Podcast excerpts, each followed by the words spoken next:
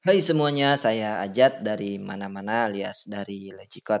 Uh, semoga teman-teman belum bosen dengerin podcastnya karena masih banyak hal yang baru, masih ada hal-hal yang bisa kita terus improve sama-sama biar lebih banyak manfaat yang bisa kita sebarluaskan. Nah, tema yang akan kita bahas kali ini adalah tentukan satu hal. Ini saya dapat dari Bang Hilman Ramadan yang idenya diambil dari buku The One Thing milik Geli Keller dan Jai Papasan. Saya sangat-sangat rekomendasi buku ini, saya akan kasih sedikit isi dari bukunya. Tapi tetap kalau teman-teman beli bukunya masih banyak hal-hal yang bisa kita temuin. Nah, jadi apa sih uh, tentukan satu hal ini atau the one thing ini?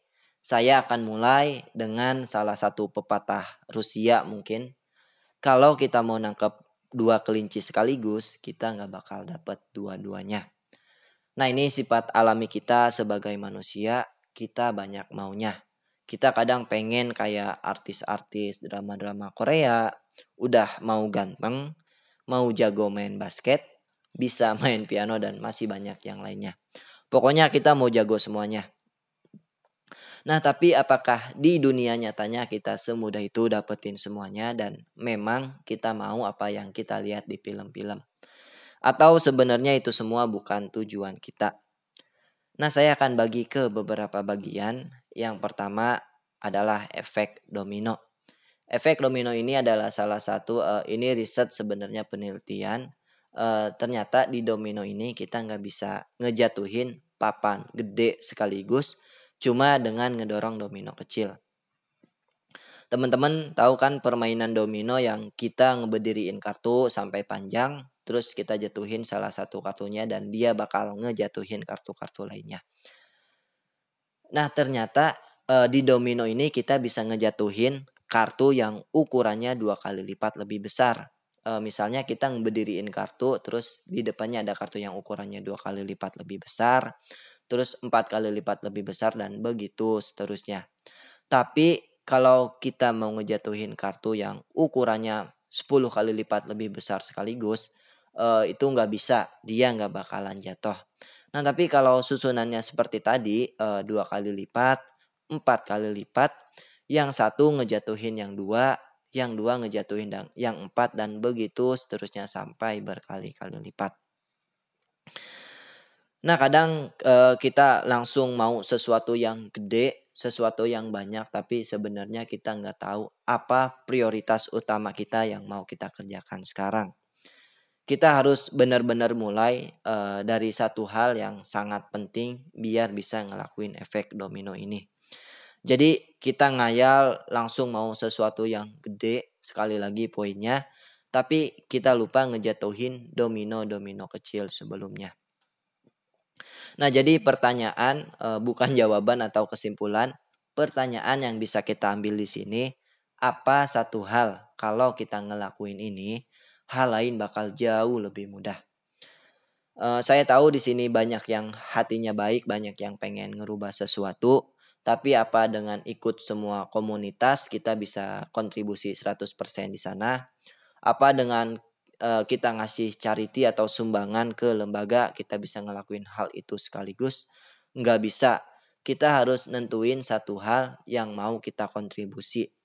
Nanti dari sana kita bisa nambah pengalaman uh, kalau teman-teman berbisnis uh, bisa mungkin bisa dapat penghasilan. Nanti hal lain yang mau kita lakuin bakal jauh lebih mudah. Dibanding kita pengen kayak komputer mau langsung ngerjain banyak hal sekaligus nanti RAM-nya bakalan habis, pikiran kita bakalan capek dan hasilnya nggak bakal yang nggak bakal ada yang kita selesaiin. Nah ini juga nyambung skala kecilnya kalau teman-teman lagi ngerjain sesuatu yang sekarang yang present ada istilahnya multitasking.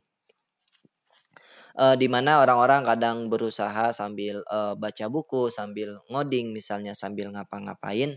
E, saya sangat saranin di buku ini juga berhenti multitasking. Kecuali ibu-ibu mungkin bisa sambil uh, motong sayur, sambil nonton India, sambil nelpon suaminya, sambil jagain anaknya. Itu kelebihan khusus. Nah, tapi kalau buat kita yang lagi belajar sesuatu yang sulit uh, atau pengen ngerjain sesuatu yang menurut kita mustahil, jangan-jangan penyebabnya gara-gara ini. Gara-gara kita nggak pernah 100% di situ. Kita selalu berusaha multitasking sambil A, sambil B, padahal nanti akhirnya kita ngerasa nggak bisa ngelakuin ini, ini jadi mustahil, ini jadi susah banget. Padahal sebenarnya kesalahan kita di situ kita gak ngasih pikiran dan kekuatan kita 100% buat sesuatu yang mau kita selesaiin itu. Jadi benar-benar simpan energinya buat apa yang betul-betul matters atau buat apa yang betul-betul penting buat kita. Uh, istilah lainnya ini diambil dari bukunya Derek Sipers, Anything You Want atau mendapatkan apa pun yang kita mau. Salah satu istilahnya dia kalau bukan hell yes atau kalau bukan iya banget lebih baik bilang enggak. Jadi ketika nanti teman-teman udah bisa bikin sesuatu eh, bakalan banyak eh, tawaran-tawaran atau godaan-godaan yang datang. Eh, saya kasih contoh konkretnya. Jadi ketika teman-teman kalau udah bisa bikin website misalnya, nanti bakalan banyak yang minta dibikinin website, website ke teman-teman. Nah, yang jadi masalah kalau teman-teman ngerasa, aduh kayaknya gue kurang suka sama tujuan dia bikin website. Aduh kayaknya gue kurang suka kerja sama dia. Nah, mending bilang enggak e, daripada teman-teman ngiyain semuanya tapi setengah-setengah. Jadi kalau bukan hell yes atau kalau bukan iya banget e, susah sih ngertiin bahasa Inggris ke bahasa Indonesia. Uh, tapi semoga teman-teman dapat intinya. Jadi uh, kalau buka kalau teman-teman uh, nggak benar-benar semangat banget ngerjainnya, mending bilang enggak. Kalau enggak rugi di dua pihak. Teman-teman capek ngabisin energinya, mereka juga capek ngabisin waktunya buat kita. Padahal kitanya enggak 100%.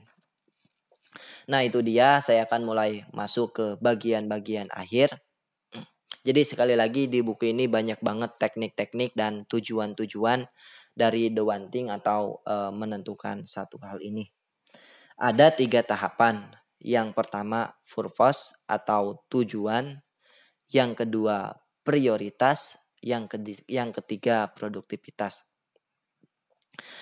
Nah ini tema yang sering diangkat produktivitas gimana kita bisa benar-benar manfaatin, maksimalin waktu kita belajar atau waktu kita bekerja.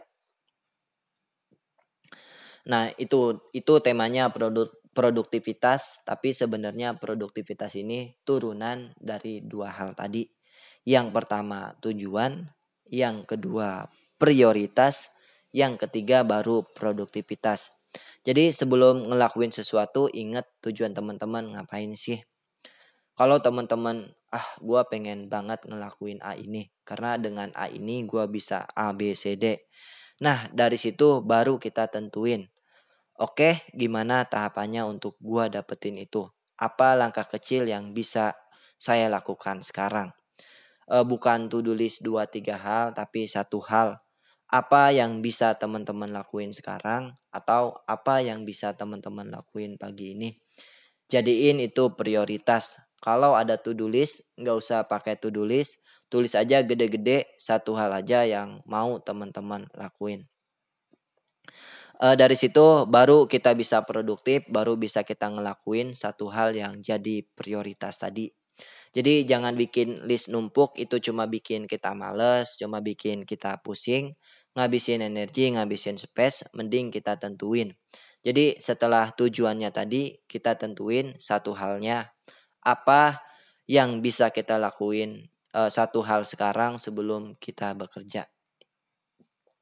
Nah dengan itu teman-teman akan jauh dari yang namanya males-malesan karena tujuan kita jelas.